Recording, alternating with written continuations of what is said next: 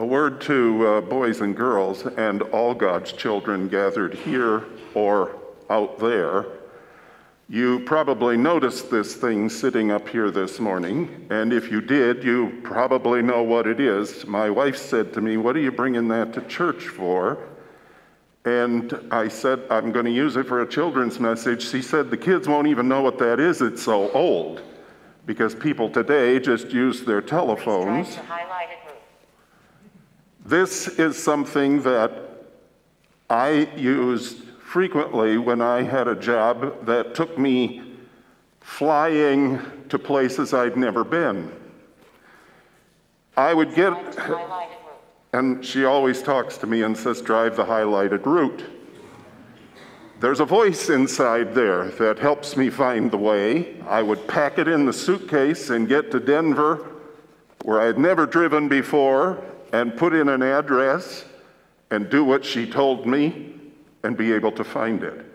I found my way in Los Angeles. I found my way in Washington State. I found my way in Ontario. And I had never been driving in any of those places before. This little invention helps me find the way.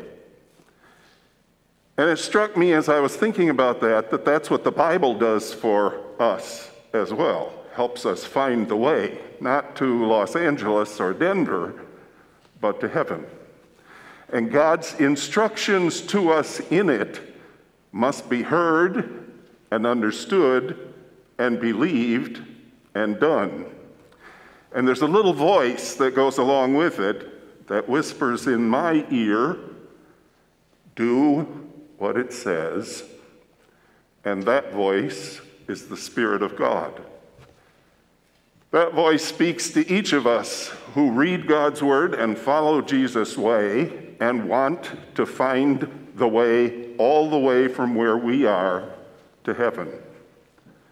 Works better than G P S, and the destination is much better too.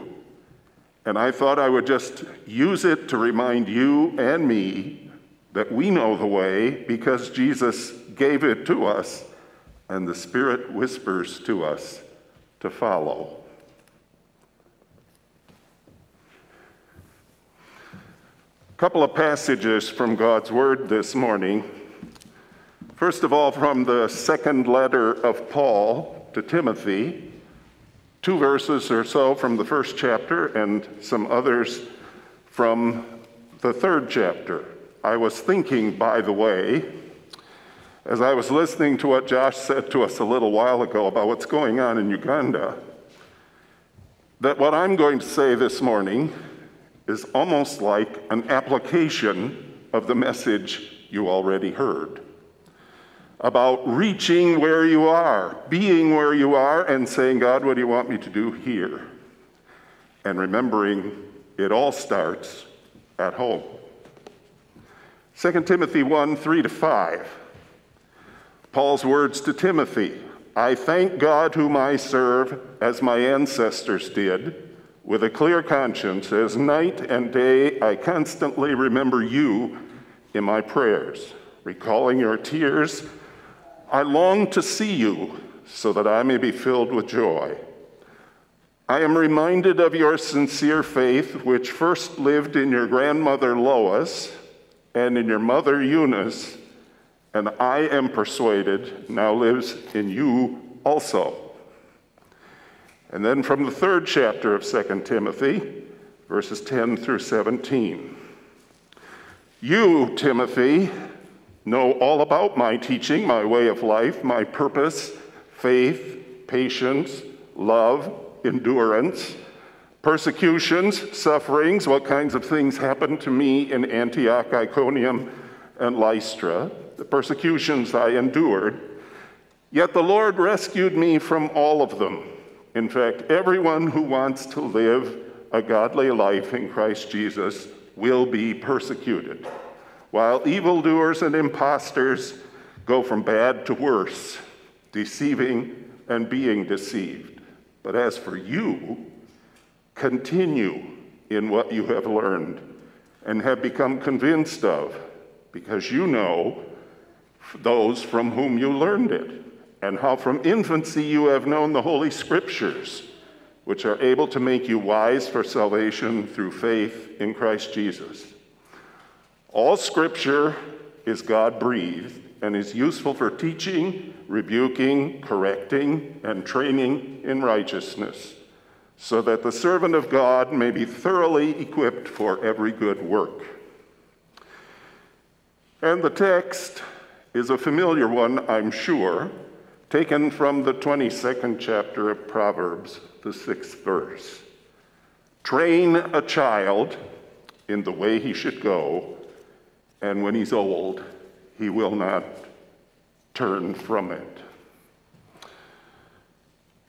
He must have been a teenager when Paul first met Timothy, because as long as fifteen years after that, he still wrote to him and said, now don't let anybody despise you because of your youth. Already when he was a teenager, Luke wrote of him in Acts chapter sixteen and said the brothers spoke well of him. In the letter from which I just read, Paul addresses it to Timothy, my dear son. What parents wouldn't love to have an apostle say something that positive about their child?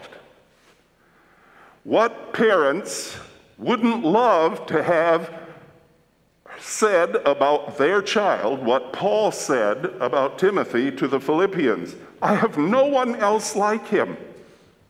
Timothy has proved himself because as a son with his father, he has served with me in the work of the gospel. He learned it, the gospel, Paul says, while still an infant from his mother and his grandmother, and he hung on to it. However, not every parent, like Lois and Eunice, have a child who grows up to be a Timothy. I have frequently been asked throughout my ministry by broken-hearted parents, many of them with tears running down their cheeks, while they asked, what does it mean to read in Scripture, train a child in the way he should go, and when he's old, he won't turn from it? They're troubled not just by their child's waywardness, but by the apparent scriptural theorem that faithful parents have faithful kids, and the frightening corollary that seems to be implied in it, that faithless kids are a result of faithless parenting. Is acceptance the rule? You've heard the text, train a child in the way he should go, and when he's old, he won't turn from it. That's the first N I V rendition. Now, in your pew Bibles, it reads, start children off on the way they should go, and even when they're, very, they're old, they will not turn from it. Still difficult. Today's English version reads, teach a child how he should live, and he will remember it all his life. The New English Bible says, start a boy on the right road, and even in old age, he will not leave it. The Message says, point your kids in the right direction. When they're old, they won't be lost. The Amplified Bible reads, train up a child in the way he should go, and in keeping with his individual gift or bent, and when he's old, he will not depart from it. The New Christian Version, train children how to live right, and when they're old, they will not change. The Living Bible, teach a child to choose the right path, and when he's older, he will remain on it. All different, but when it comes right down to it, all troubling. I would like to propose my own quite literal and perhaps slightly amplified version of Proverbs twenty-two six, and then explain to you why I think it gets us at the truth. Attention, everyone. Rub chewed dates on a child's palate so they can swallow. Then feed them in pieces they can chew, so that even when he has a beard, or like a she-camel, her lower lip begins to hang down, they will not forget what they ate or stop eating it. Well, you'll at least have to admit that's a little more colorful. But I think it gets us at the gist of the meaning of the text, starting with, attention, everyone, rub chewed dates on a child's palate so they can swallow. Sounds a little different than train a child. Proverbs is sometimes thought to be almost brutal to children. Listen to some of these. Folly is bound up in the heart of a child, but the rod of discipline will drive it far from him. Do not withhold discipline from a child. If you punish him with the rod, he will not die. Punish him with the rod and save his soul from death. And finally, blows and wounds cleanse away evil, and beatings purge the inmost being. But even train a child sounds a little mechanical and impersonal. Consider, though, the following. The subject of the sentence that is the text is not just parents, but you, whoever you are, hearing or reading this text right now. Of course, this training is a parental responsibility, but it's also a responsibility and, I would add, a privilege of the community of faith. What a tremendously important and significant thing it is when a child is baptized and the congregation says at the conclusion of the sacrament, we promise to love you and pray for you and instruct you in the faith and encourage and sustain you in the fellowship of believers. There's support and help and encouragement, not just for the parents, but from a whole community of people. Parents, grandparents, adults, teachers, peers, elders, deacons, pastors. Attention, everyone. The words aren't there on the page, but they're implied in the grammar of the text. Train a child. Other versions have instruct, teach, start, train up. I suggest rub chewed dates on a child's palate so they can swallow. There's something of the idea of training here, but not the way you train a horse. The unfortunate fact is training a horse is often called breaking a horse.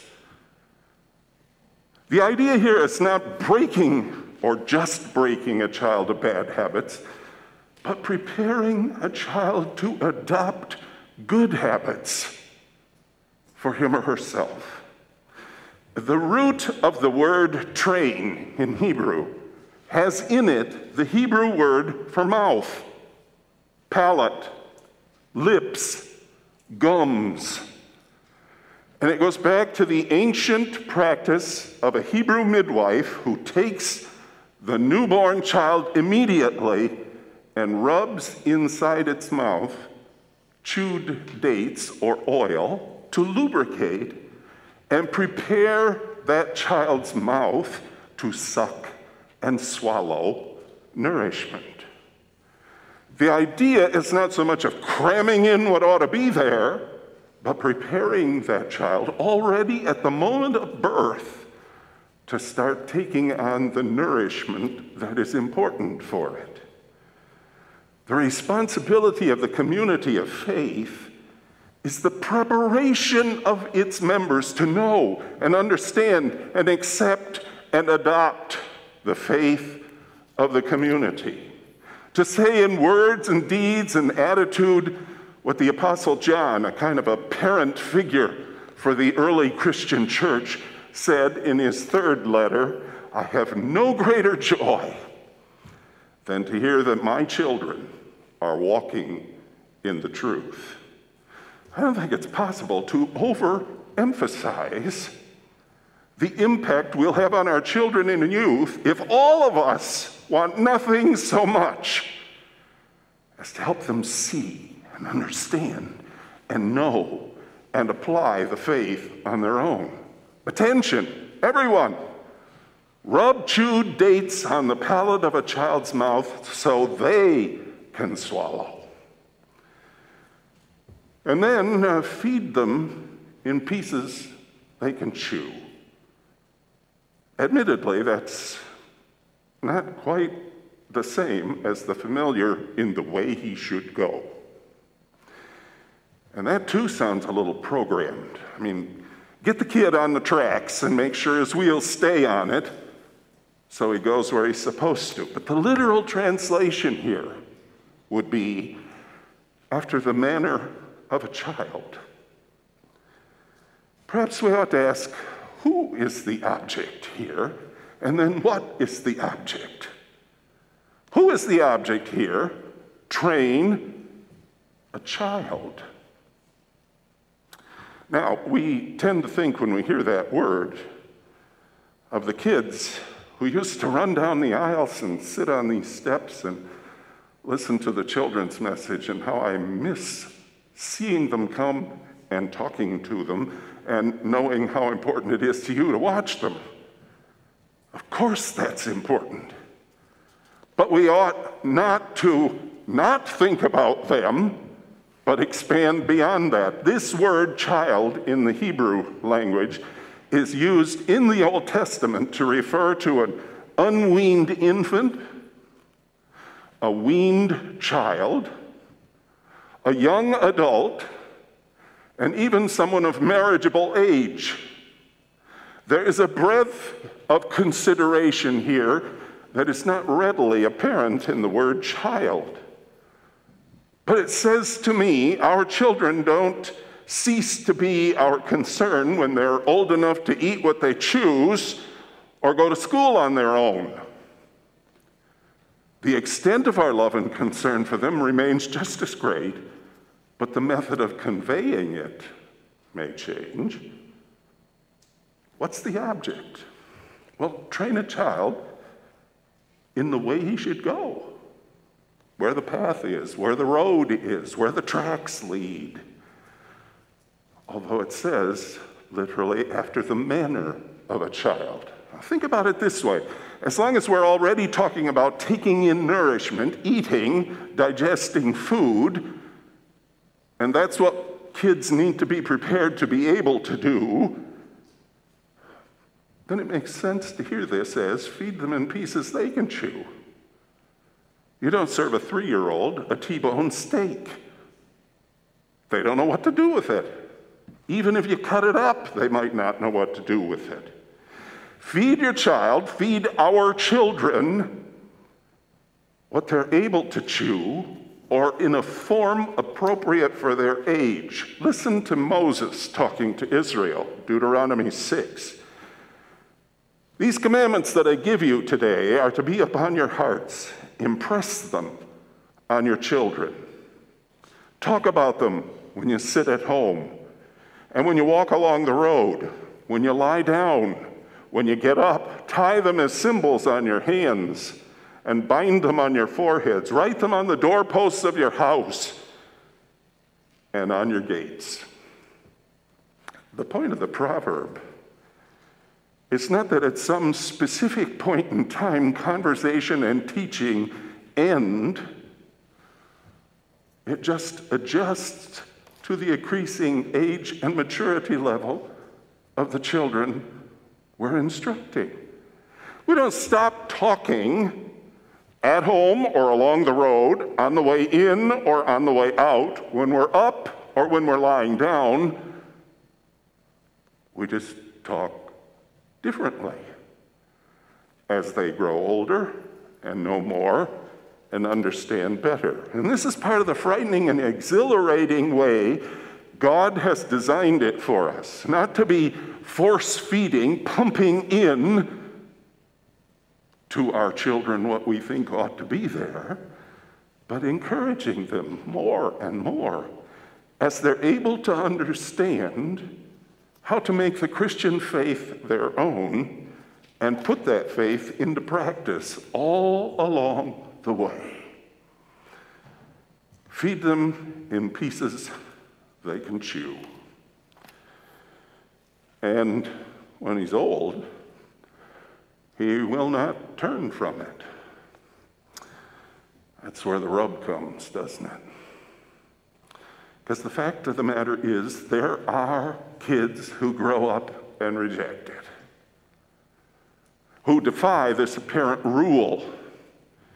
And the really painful part is that some of them who do are ours.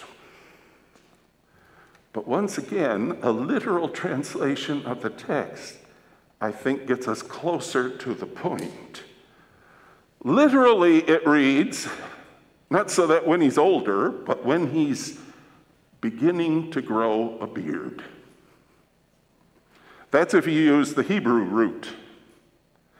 Now, most of the Middle Eastern languages are intertwined and interrelated and swap words back and forth. If you use the Arabic root there, it has a picture of an aging camel, particularly a female camel, whose lower lip begins to droop as she gets older. What you have is two very graphic ways of describing increasing age and maturity. So that even when he's old enough to shave, or her skin begins to sag, they won't turn away from it. What we have here is not a foolproof guarantee, but a goal for parents. Is this what you want? Is this what you want for your children? Is this your hope for them? Is this what you desire them to believe and know and abide by? Then as soon as possible, as often as possible, on a level they can understand. And in a way they can watch it in you and in the community of faith. Do all you can to prepare your child to accept that faith and practice that faith and keep that faith on his or her own. It's not a guarantee on children. It's a guideline for parents and for us all. Attention, everyone. Rub chewed dates on a child's palate so they can swallow on their own. Then feed them in pieces they can chew so that even when he has a beard or, like a she-camel, her lower lip begins to hang down, they'll not forget what they ate or stop eating it. But as for you, Paul writes to his dear son, Timothy, and that's the other side of the coin, the rest of the story. But as for you, Timothy, as for you, whoever you are, as for me, the amplified version, now the published one, not mine, continue to hold the things that you have learned and of which you are convinced, knowing from whom you learned them, and how from your childhood you have had a knowledge of and been acquainted with the sacred writings, which are able to instruct you and give you the understanding of salvation, which comes through faith in Christ Jesus. That is, through the, the learning of the entire human personality on God in Christ. Trust and confidence in his power, wisdom, and goodness. Continue, Timothy. Continue, whoever you are. Continue, parent. Continue, grandparent. Continue, adult, or teacher, or elder, or deacon, or pastor. Continue in what you have learned and become convinced of. So together, let's be on our way. Let's pray. Father in heaven, it's still difficult. The task or the text is still a challenge, but it's a community challenge and not just a personal challenge. And it's a challenge from the God for whom nothing is impossible and who pledges to remain available, strengthening and encouraging us.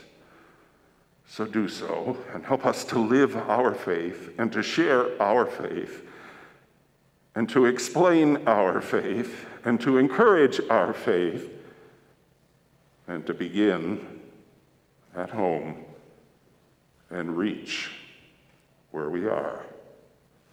For Christ's sake, amen. Will you stand and receive God's blessing? When you go, go in peace. And may the God of peace himself give you peace at all times and in all places. The Lord be with you all. Amen.